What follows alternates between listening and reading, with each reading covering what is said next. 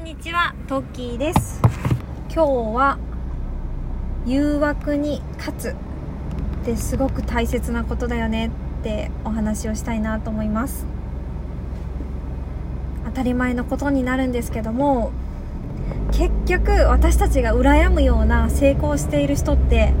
自分に勝つことができている人だと思うんですよね。私たちが生きていると様々な誘惑があると思います。私たちにいっぱい SNS を見させようと思って SNS の会社は私たちがねスマートフォンで長時間とどまるような仕組みを考えていますよね。で私たちはまんまと引っかかってあれもこれも興味が出て SNS を長時間見てしまったりとかまあコマーシャルですよね。興味を引くようなコマーシャル。興味を引くようなネット記事に立ち止まってそれにしばらく時間を奪われてしまうってことも多々あると思います。テレビを見たりネットフリックスを見たり。本当に時間が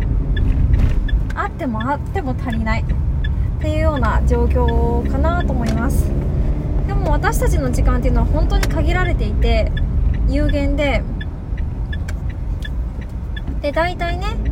まあ、1日8時間睡眠。1日8時間の仕事っていう風に考えたら、まあ、通勤とか食事とか踏まえると残された時間って数時間ですよね。その数時間をどのように使うかで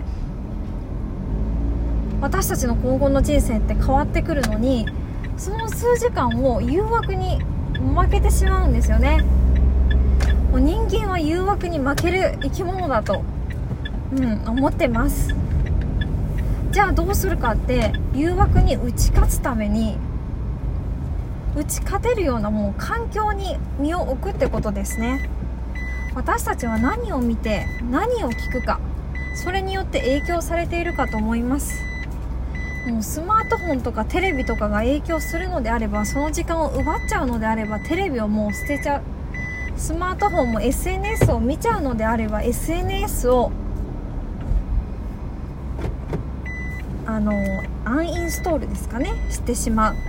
それぐらいの覚悟ないとうん難しいのかなと思います。こうスマホを別の場所に置いてその時間やりたいことのために時間を集中するとかできる人がだったら大丈夫なんですけどできなければそういった手段を取る必要もあるのかなっていうふうに思っています。うん。結局やっぱり自分に打ち勝つっていうのが一番難しいことだなって思っていてまあ、そのためにはそういった手段も、時には必要なのかなっていうふうに感じています。うん。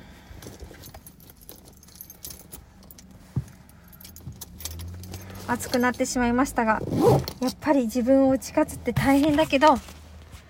そこを乗り越えなきゃいけないなっていうふうに思いましたので、今回この話をさせていただきました。この話がどなたかの参考になると嬉しいです。ではまた。